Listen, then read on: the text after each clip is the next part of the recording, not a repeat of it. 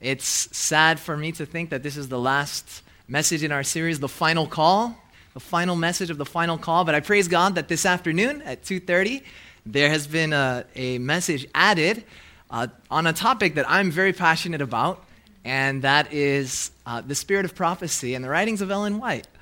You know, we are going to be addressing some of the accusations that have come in against Ellen White. The good news is, any accusation that you may hear has already been answered in the past. Tonight, we're not only going to be discussing these things, but we have a handout for you that's going to be available with many websites for resources to answering the critics and the criticisms that are out there against the spirit of prophecy. I've been so blessed in my time here. I've been able to see parts of your beautiful country. We saw the Three Sisters. I went and, we went up, five of us, to Avondale and Sunnyside. And Sunnyside was especially amazing, of course. Now, there was actually a branch in Ellen White's bedroom that came, a picture of Jesus that was painted on a cutoff from a branch that's on the property of Elmshaven, Ellen White's last home. And I felt really at home then because I grew up running around Elmshaven when my grandparents were giving tours there. And years later, of course, when I was 16 and went back, it was that much more special of a place because I had begun to really understand what the Lord had done through Ellen White and read some of her writings through which the Lord touched my heart. So sometimes people think that you just kind of inherit knowledge or experience, but I also had to grow in knowledge and experience. Anyways, it's been an incredible blessing being here with you this morning. And before we continue with our last message, I would just like to ask you to bow your heads with me for a word of prayer. Lord, you said that when every other voice is hushed, and in quietness we wait before you, the silence of the soul makes more distinct the voice of God. Lord, we long for you to calm our soul just now. Whatever thoughts we have come in here with, whatever concerns, whatever things are flying around in our minds, we pray that you will simply silence them. As we come into your presence, we pray that we would hear your voice clearly speaking to our souls. We long for a message from heaven, Lord. May not a man be heard, but the Son of Man, Jesus Christ, and may the message be loud and clear.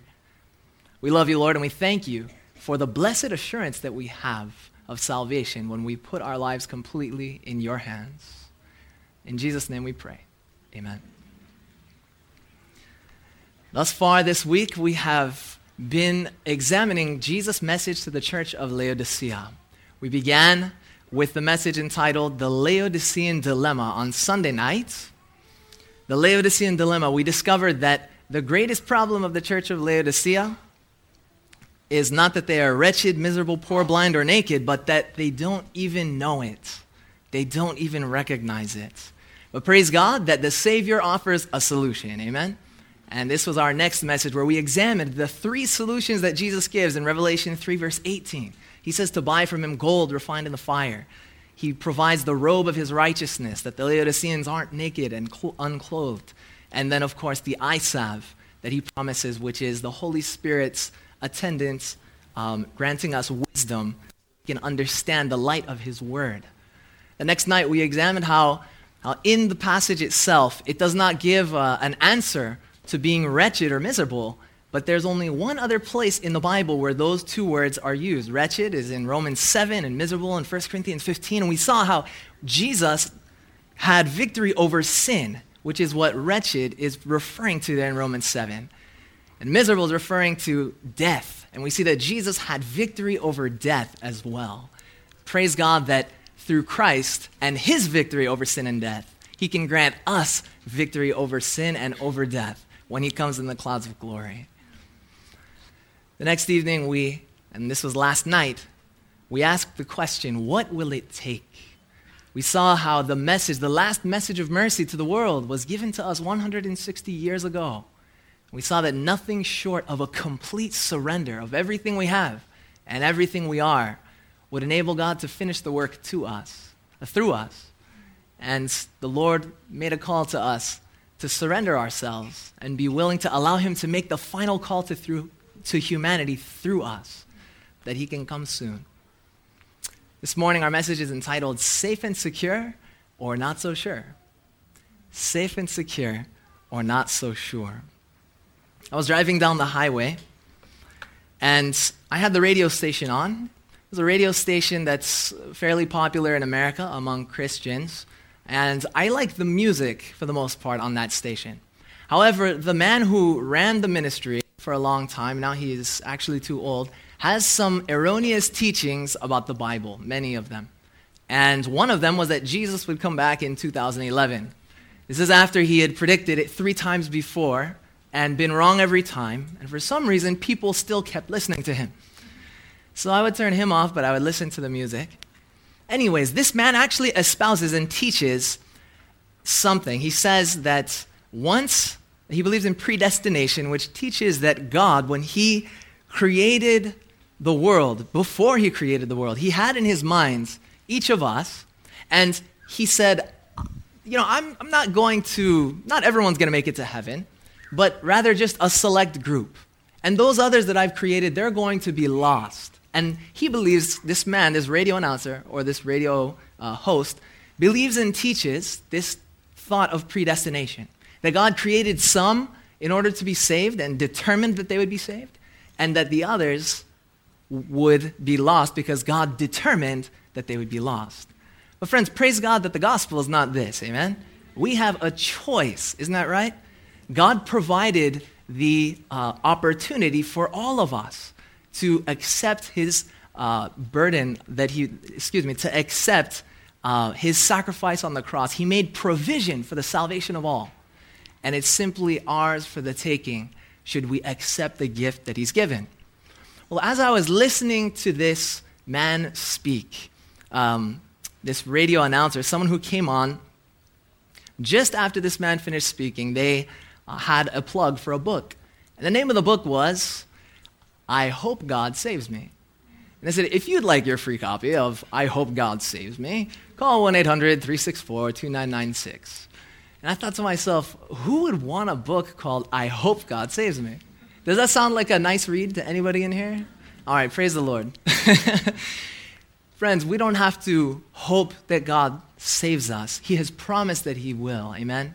It's not a matter of what he will do. It's a matter of our response to him and a continual walk with Jesus.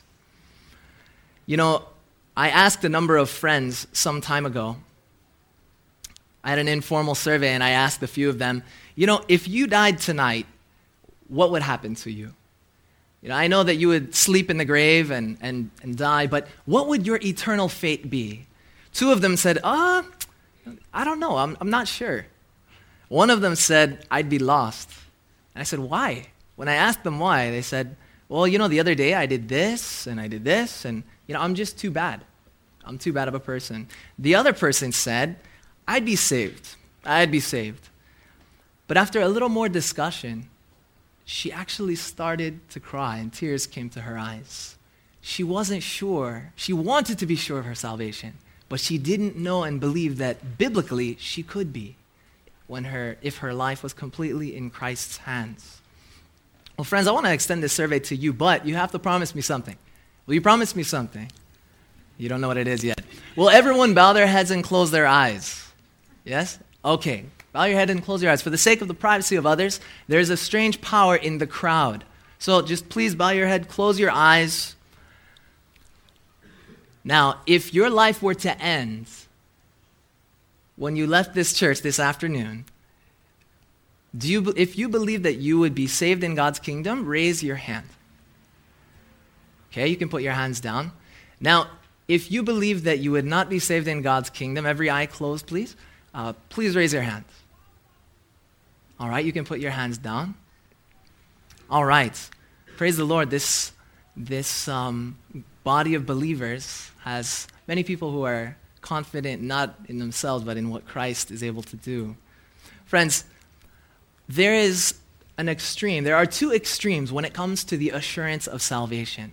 Biblical assurance is not just something that's nice or something that we should have. It's an absolute necessity for the Christian. How can we share a gospel or the good news of the gospel if we haven't experienced it? If we don't know and believe that the good work that Christ has done in us thus far and his righteousness being worked out in our lives would carry us through to the kingdom. Friends, we must be sure of our salvation. Amen? God wants this to be the case in our lives. Now, in 1 Corinthians 10, verse 12, Apostle Paul says, "Wherefore, let him that thinketh he standeth take heed, lest he fall." We've been talking about in the message to the church of Laodicea how they thought that they were all right, but they're all wrong. That's the sad case of the Laodicean church. It's the Laodicean dilemma, if you will. There's a danger of false security, false assurance. And we're going to address this just briefly before we focus the second half of the message, the larger part of the message, on another aspect, the other extreme that we must avoid as God's children and as his church. Now, in Luke chapter 10, verse 20, Jesus told his disciples, after they had gone out and cured diseases, after people had been healed, after miracles had happened, Jesus said to them when they came back and were excited to share these things, Jesus said to them, "Notwithstanding, in this rejoice not, that the spirits are subject unto you, but rather rejoice because your names are" what? Written in heaven. Friends, would Jesus tell his disciples to do something that they could not do? Yes or no? No, he would not. So he said, "Rejoice because your names are written in heaven." So it means that they would have to be able to know that their names were written in heaven in order to be able to rejoice. Isn't that right? We've been studying. This morning's Sabbath school lesson goes in line with this perfectly. We were learning about the investigative judgment and how when we give our lives to Christ, our name is entered into the book of life. There's also the book of remembrance. But friends, we can rejoice that if we have surrendered our lives to Jesus, our names are written in the Lamb's book of life. When our sins come up before the Lord in the investigative judgment, when we ask for forgiveness of those sins, they are blotted out by the blood of the Lamb. We can rejoice in this indeed. The promise of assurance is clear. And it's really a necessity. Listen to what a little old lady, 5'2", 77 years old at the time, who had been inspired by the Lord, said to the General Conference meeting in 110 years ago. She said, "We must not base our salvation upon supposition. We must know of a surety that Christ is formed within, the hope of glory. We must know for ourselves that the Spirit of God is abiding in our hearts and that we can hold communion with God. Then, if he should come to us quickly, if by any chance our life should be suddenly ended, we should be ready to meet our God." Friends, we need to have this assurance to be ready. Amen? No matter what happens that way, we would know that the blessed gift that Jesus is offering us is sure. It is guaranteed. The message this morning is a very simple one, but it's ever so important. I found that in my short time as a minister that so many people lack this peace and this assurance that God wants to offer us. We're going to answer the question, how can I be sure of my salvation? You know, concerning salvation, there are many ditches and traps that the devil would have us fall into. One of them, and we won't take much time to address the first, is a teaching. It's a teaching that is floating in the unbiblical waters of false theology, and it is called once saved, always saved. Has anyone else ever heard that before? Once saved, always saved. It's pretty self-explanatory. This teaching says that if you, at one point in your past, in a little moment of faith, said, "Lord Jesus, please save me. I give my life to you," that you are saved no matter what you do for the rest of your life. It doesn't matter what you do. If based on that little moment of faith, you are saved according to this false teaching. Now, friends, does the Bible give us any examples of people who chose to be saved but then later turned their back on God and were lost? Yes, it does, many of them. We see that King Saul turned his back on the Lord. We see that Judas turned his back on Jesus. He physically walked and talked with Jesus, yet he turned away. Jesus even put him in a place where he could overcome his greed, yet he chose to resist the pleadings of the Holy Spirit. The Bible teaches that indeed we can choose to be lost. Paul in Hebrews 3 verse 12 explains this, and he says, "Take heed, brethren, lest there be in any of you an evil heart of unbelief in departing from the living God." In doing what from the living God? Departing. That means that, and Paul was writing to the Christian believers here, he said, it is all too possible to depart from God. And what is the root cause that leads the people to depart from God, according to the verse? There be an evil heart of unbelief in you. Friends, without faith, it is impossible to please God. Amen? It is faith that we must have. And as we've been learning this week, Jesus offers us that gold, the faith that works by love. This is what Jesus wants to offer to us, that we may stay in the Lord's hand. 1 Corinthians 9 verse 27 shows that Paul really recognized his own weakness and said, I am not immune to falling away. He says, but I keep under my body and bring it into subjection, lest that by any means, when I have preached to others, I myself should be cast away. Paul says, what a shame would it be if all of these converts and people who've given their lives to the Lord saw the very one who brought them to the foot of the cross fall away. He knew that friends, no man is indispensable. None of us, no man or woman is indispensable. But friends, the Lord does not want any one of us to leave his side. Isn't that right? The choice always lies with us. But when we start seeing the things that the Lord may be doing through us, and we take credit for them, and we allow pride to come into our minds and into our hearts and into our lives, we are in danger of falling away from the Lord.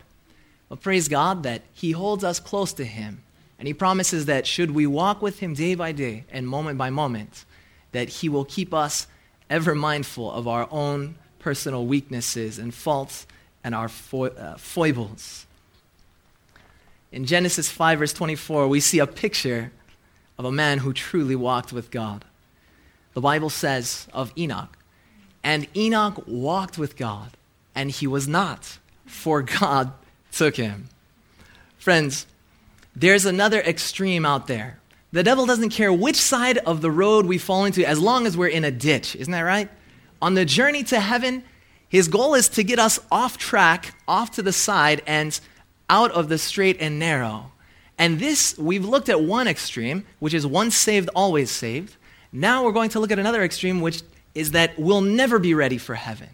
And this is often the accusation that the devil brings against us. You're too bad. You've gone too far. All of these things. And we start to doubt and wonder, am I really saved? Can I be sure?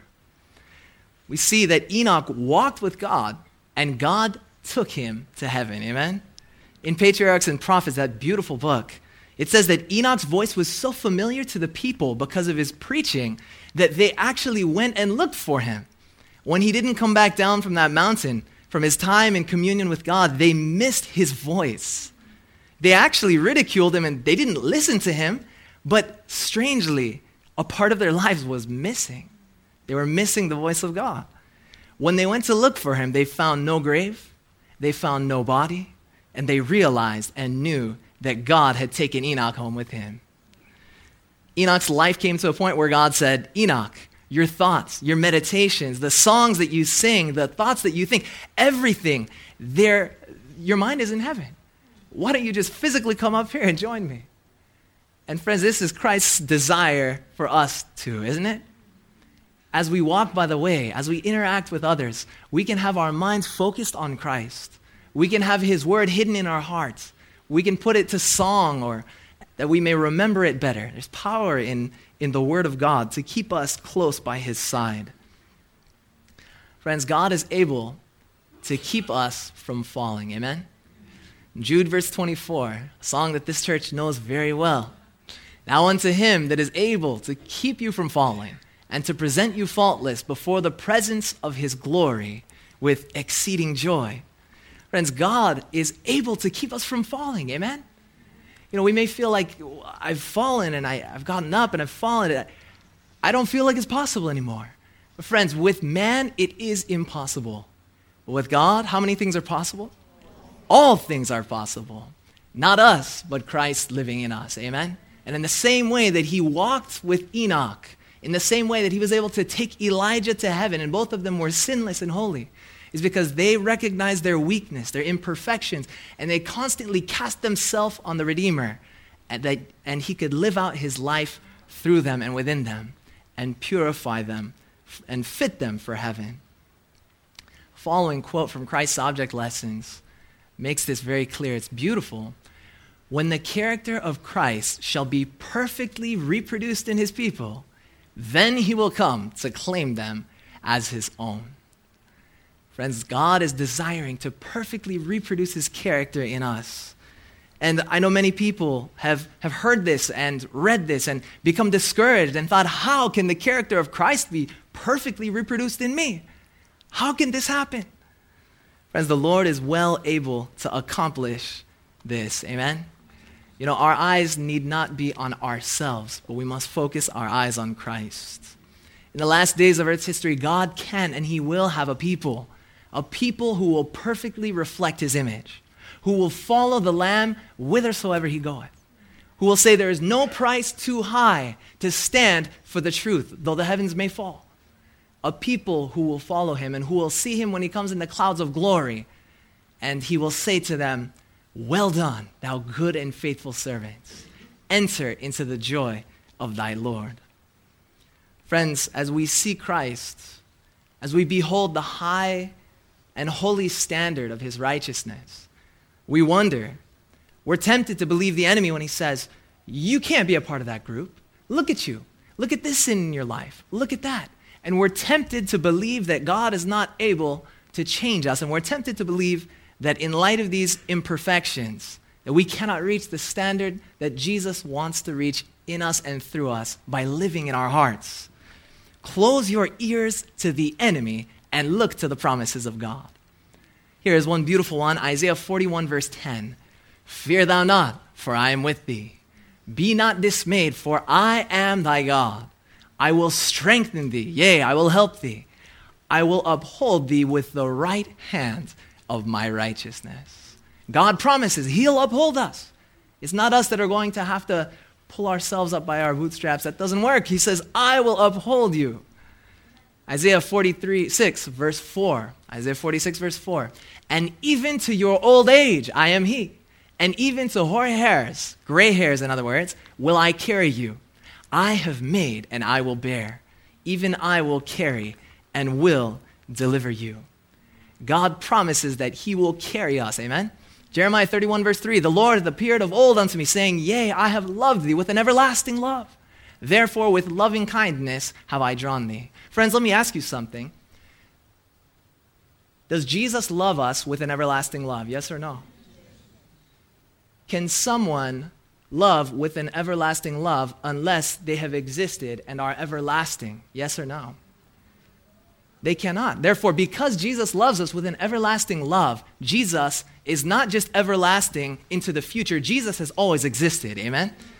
Christ was not created. Christ was not made by God the Father. Jesus Christ is eternal. Amen? He is one with God the Father in purpose, with the Holy Spirit. And they work together in the plan of redemption to save humanity. Friends, if you ever hear that Jesus has not existed all throughout all of eternity, take that person to the Word of God. Amen? It is clear. When we look at the Old Testament and we see that God is the everlasting one, and we see in the New Testament the prophecies and the quotations of those verses that refer to the very same passages that are referring to the Lord, we know that Jesus has always existed and he will always exist. Amen? He has loved us with an everlasting love because he is the everlasting one. Philippians 1 verse 6, being confident of this very thing, that he which hath begun a good work in you will perform it until the day of Jesus Christ. Brothers and sisters, God who has started the good work in you, he's going to carry it forward to completion. Sometimes when I start a project, sometimes when I start writing something, a song or an article, I don't always finish it. Anybody else have that experience? All right, I'm not alone. Well, God does not do that. The Lord always finishes what he starts. And what he started in you, what he started in me, he promises. Should we simply submit to him day by day, moment by moment, he will carry that through to completion. He will finish the good work that he has begun in each and every one of us. You know, there may be one person here who's thinking, you know, those promises sound nice, but they don't apply to me. You know, he doesn't know what a sinner I am. God can't reach me. He can't perfect me. He can't carry me through to heaven because I did this and I did that. I'm too bad. Friends, listen to this. Steps to Christ, beautiful book, one of the best that you will ever read. Page 52, it says, put away the suspicion that God's promises are not meant for you. They are for every repentant transgressor. Strength and grace have been provided through Christ to be brought by ministering angels to every believing soul. None are so sinful that they cannot find strength, purity, and righteousness in Jesus who died for them. He is waiting to strip them of their garments, stained and polluted with sin, and to put upon them the white robes of righteousness. He bids them live and not die. Friends, Christ is just waiting for us to surrender our sins, to surrender everything to him, that he may cleanse and purify us and give us, attribute to us his perfect and holy righteousness, changing our characters.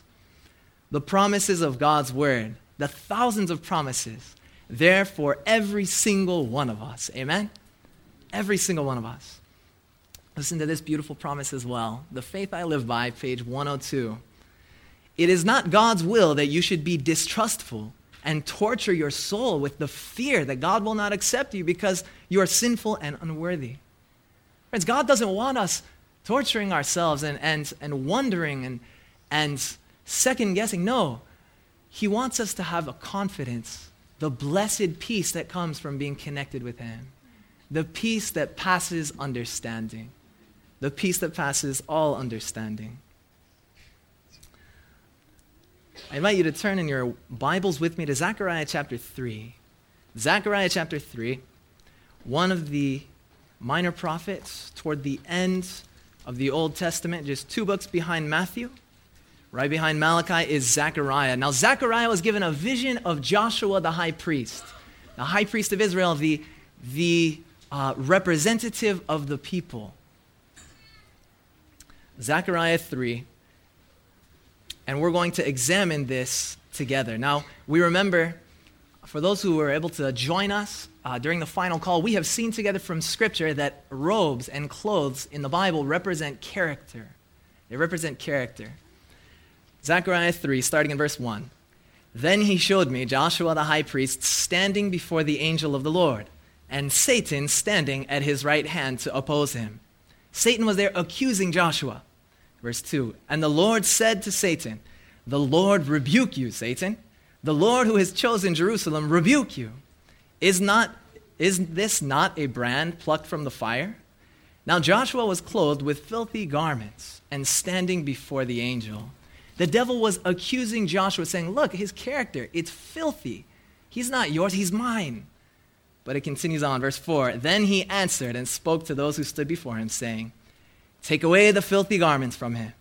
And to him he said, see, I have removed your iniquity from you, and I will clothe you with rich robes.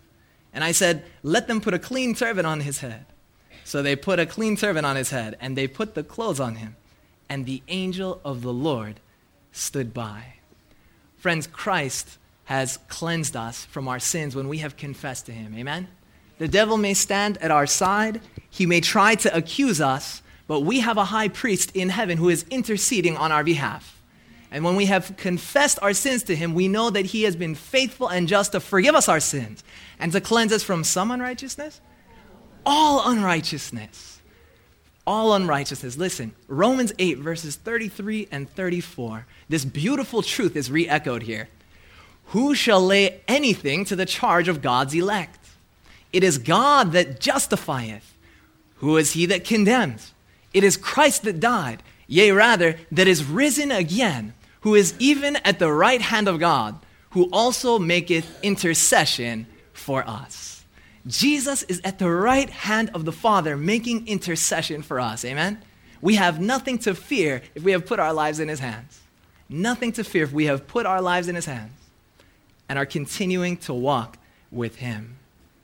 It's a beautiful song. You may know it. The words go like this. Before the throne of God above, I have a strong and perfect plea. A great high priest whose name is love. You know it, join me. Whoever lives and pleads for me. I know some of you know it. My name is written on his hands. My name is graven on his heart. I know that while in heaven he stands, no tongue can bid me thence depart. No tongue can bid me thence depart. Friends, we have a high priest in heaven who is interceding for us. No tongue can bid us to thence depart. What happens is that we often look at ourselves, and that's where we get tripped up. Isaiah saw God in vision. His eyes were open. He saw his glory, the train of his robe filling the temple. The seraphim were flying, and they were crying, holy, holy, holy. The pillars of the temple there were shaken.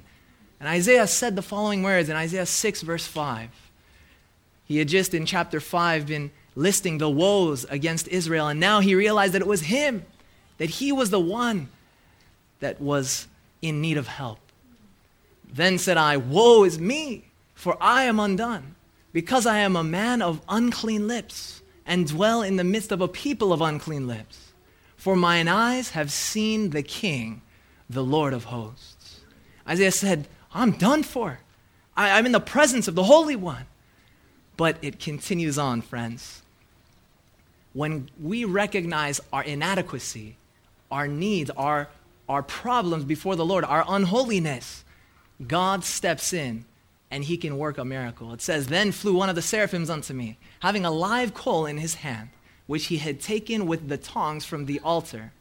And he laid it upon my mouth and said, lo, this has touched thy lips, and thine iniquity is taken away, and thy sin is purged.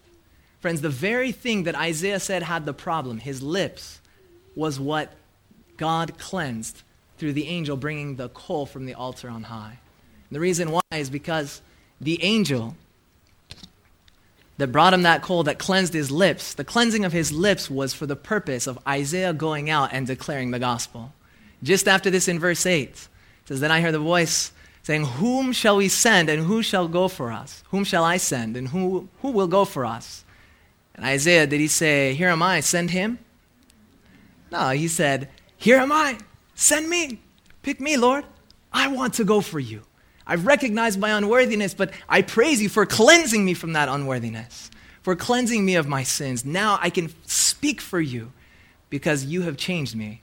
You have transformed me. This is God's ideal, his desire for us, friends. He wants to transform us. As Christians on the upward walk, we can often fall into the trap of discouragement, but Christ wants us to keep our eyes focused on Jesus. There's somewhat of a divine paradox, if you will. The more we focus our eyes on Jesus and turn our eyes upon Jesus, the more we recognize our own impurities and imperfections.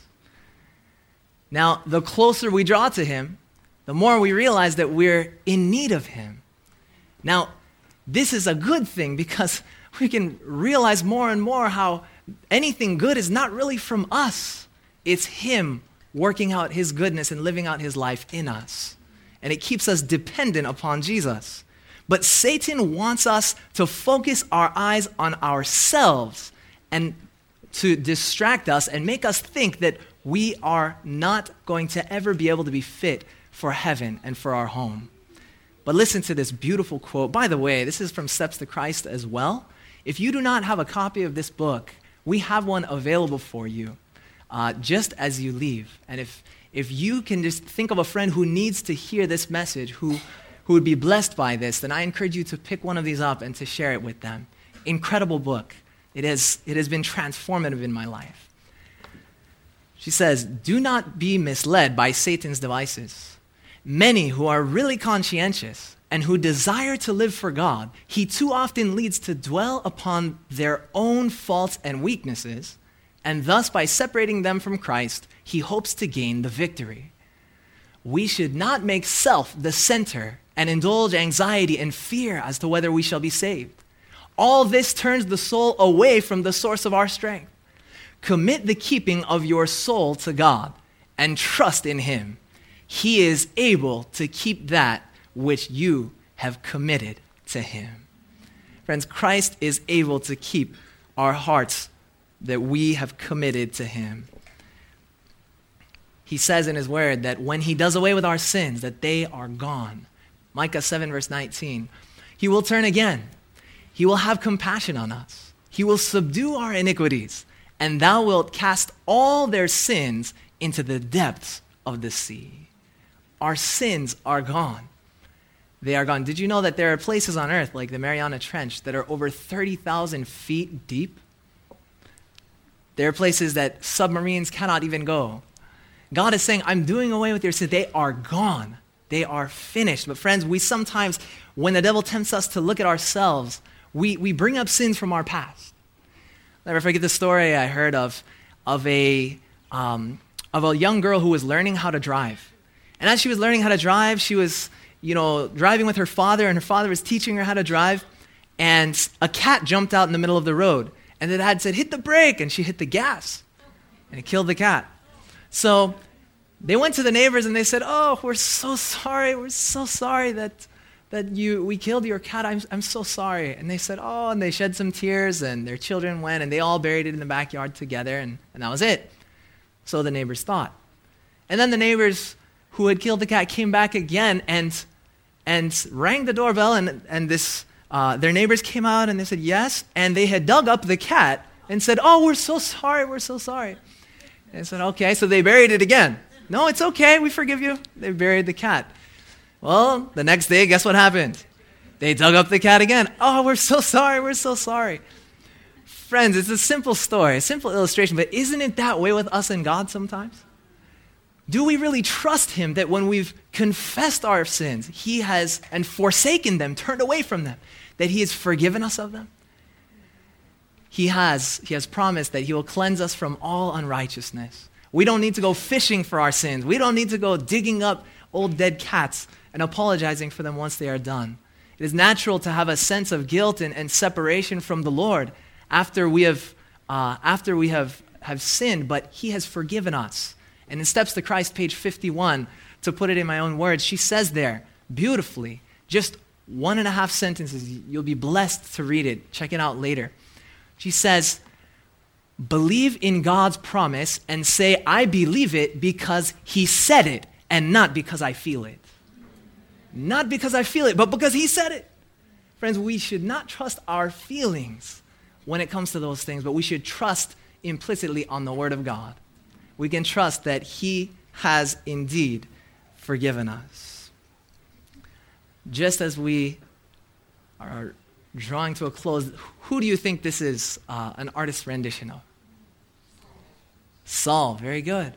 And Saul, at this point, when Jesus appeared to him on the road to Damascus, later he became who? Paul, the most powerful missionary in really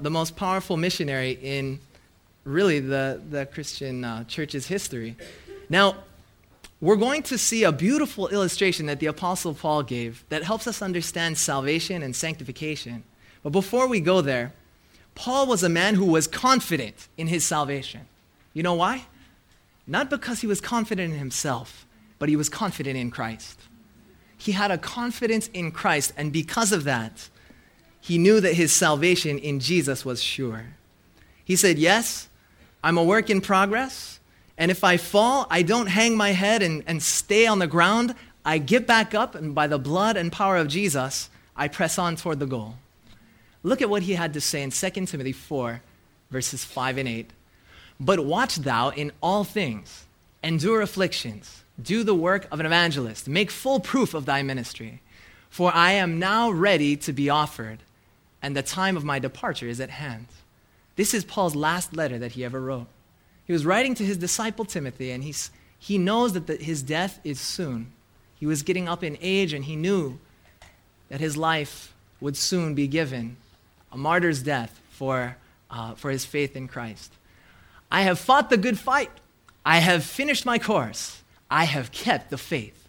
Henceforth there is laid up for me a crown of righteousness, which the Lord, the righteous judge, shall give me at that day, and not to me only, but unto all them also that love his appearing."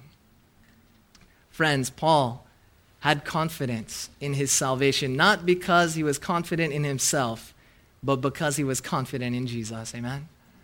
Jesus is knocking at the door of our hearts. His words to us, "Behold, I stand at the door and knock. If any man hear my voice and open the door, I will come into him and will sup with him and he with me. To him that overcometh will I grant to sit with me in my throne, even as I also overcame, and am set down with my Father in his throne." Friends, Jesus wants to enter into our hearts each and every day. When a temptation comes into our minds, we can hit it with scripture and say, "Lord Jesus, dwell in my heart. Give me righteous thoughts." Jesus wants to transform us from the inside out. Steps to Christ, page 64, once again.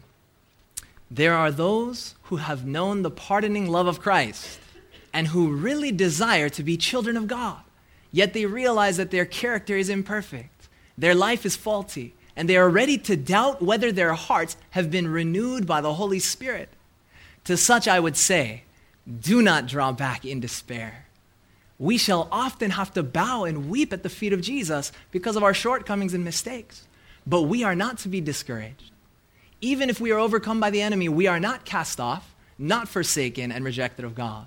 No, Christ is at the right hand of God, who also maketh intercession for us. And if you will but yield yourself to him, he that hath begun a good work in you will carry it forward until the day of Jesus Christ." Friends, we need not draw back in despair. We need not think that we are forsaken, that God rejects us immediately should we make any mistake. The story is told of a man named Paderewski, a famous Polish pianist. He was performing at a concert, a classical music concert. And as the people were there, they were ready to hear this world-class pianist, this famous musician. Now, before the program started, the lights were turned down low, and one mother didn't notice that her son kind of slipped away from her as she was speaking to the person to her left. The next thing she knew, the lights came on. She saw her son on the stage, and he was there at the piano. And she thought, "Oh no, what is going on? Oh no, And he was starting to play. He started to play Chopsticks. Very, very basic, simple song. And people started saying, "What is this? We came to see Paderewski. Who is this little boy, and why is he up there playing the piano? Whose kid is that? That mother's got to get that boy down from there." But as the story goes, when Paderewski saw that little boy out there, rather than going up and picking him up and removing him because his song wasn't this glorious piece, even though it had mistakes, rather than that, he went to this little boy and he put his arms around him. And then he started to weave that little song of Chopsticks into the most beautiful masterpiece that any of the people had ever heard. Friends, the arms of Jesus encircle us, amen? He is the master musician. There may be mistakes, there may be trip-ups in our lives, but if we have surrendered ourselves to him, if we confess and forsake those things, he will weave even the negative things in our past and in our lives into the most beautiful thing that we could ever imagine.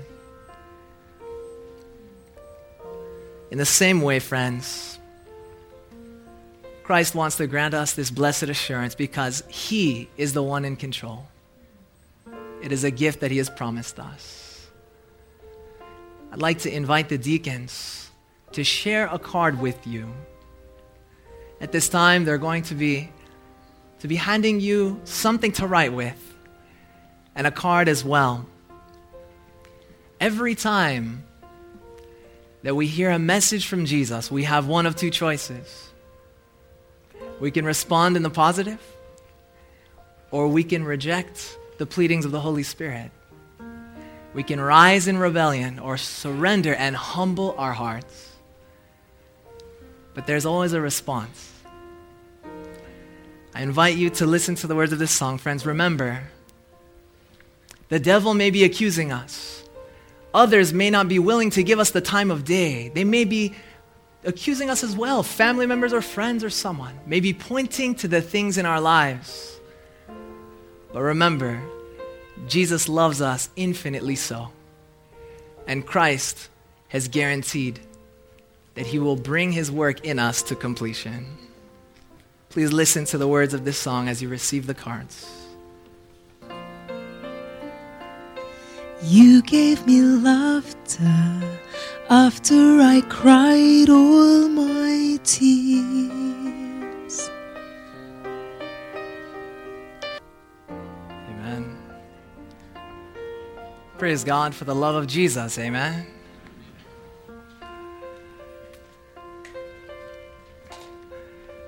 Friends, this morning, the Lord wants us to respond to him. He's giving us an opportunity to respond, and we want to give you an opportunity to respond. You know, we either fall into one of two groups here if we have any fear in regards to our salvation. First, it might be because we have good reason to be afraid, because we haven't fully surrendered our lives into the hands of Jesus. Friend, if that's you today and you want to say, you know, I've made a surrender, but I know there are things in my life that I am still holding back, and I want the Lord to help me give those up, that I can have the sweet, blessed peace that passes understanding. If that's your desire, I invite you to check that first box. I want to make a full surrender to Christ, and in exchange, receive genuine peace and assurance.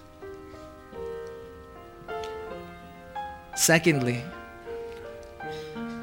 if you are afraid in any respect in regard to your salvation, it may be because the devil is throwing accusations your way and you're tempted to believe them. But you've already surrendered your life to the Lord. You have no sins in between you and him. And if that is the case, friend, you can trust that your sins are done away with and that you are right with your Maker and your Creator. And if that's going on in your mind and you realize that you need special help from the Lord to trust in his promises, to resist the temptations of the enemy, to think that you are not saved, so that you can receive true assurance of salvation, I invite you to check that second box. Last of all, the gift of eternal life is one that God has offered freely to all of humanity, but it is conditional. You see, God is a God of love. He's a God of freedom of choice. He does not force his gifts upon anyone. The Bible teaches us, in the words of Jesus himself, by his example, the only way that we can be saved in his kingdom is through his righteousness. And for all who are physically able, Jesus says, the way to express your faith in my righteousness, your union with me into death and resurrection, is through the rite of biblical baptism. And friend, whether you're a visitor here today, whether you've been many times, or even if you're a member, maybe you grew up in this church, you're a young person, you're thinking, you know, I just haven't made the decision for baptism yet. I'm still too young, I'll put it off. Or another time, friends, today is the day of salvation. No man is promised tomorrow. None of us know what the day will hold. If you would like to say, yes, Lord, I want to give my life to you and tell the onlooking universe whose side I am on, then I invite you to check that third box that says, I want to learn more about uniting my life to Jesus through baptism. Go ahead and check that box. I invite you to pass the cards when you are done to the edge of the aisle. The deacons will pick them up after we pray. In fact, if you'll just hold them, we'll pass them after the prayer. Let's bow our heads together for a word of prayer. Our Father in heaven, we thank you for your goodness to us. We thank you that we don't have to be tortured in soul and wondering if we are saved or not, because if we have made a full surrender to you and are holding nothing back, we can know that you have assured us the blessed peace of eternal life with you. Thank you that you say, for those who follow you, your sheep, that no one can snatch them out of the Father's hand. Help us to continue following after you, O Lord. When the devil throws accusations our way and things even long in our past, we pray that we will keep our eyes focused on Jesus and say, I may not be worthy, but Christ is worthy. He has paid the price. Father, we thank you that the blood of Jesus cleanses us from all of our sins. You know who of us, Lord, are especially struggling, and I pray that you would be with each one here in a special way who is. Lord, you know that some of us here in this room have not made a decision for baptism and to surrender our lives to you. Lord, I ask that you would continue to plead with us through your Holy Spirit. Continue to give us opportunities. But Lord, help us to make a decision because time is short and we never know what moment might be our last. Thank you, Lord, for your goodness and for bringing us here this morning. As we go from this place, we have a fellowship lunch, and enjoy the continued blessings of the Sabbath. We pray that your Holy Spirit will be here through the angels. We thank you for having been thus far. Prepare us for heaven and home. We love you, Lord. Come soon, Lord Jesus. Amen.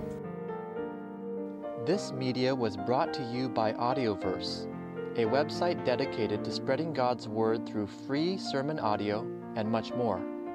If you would like to know more about Audioverse, or if you would like to listen to more sermons, please visit www.audioverse.org.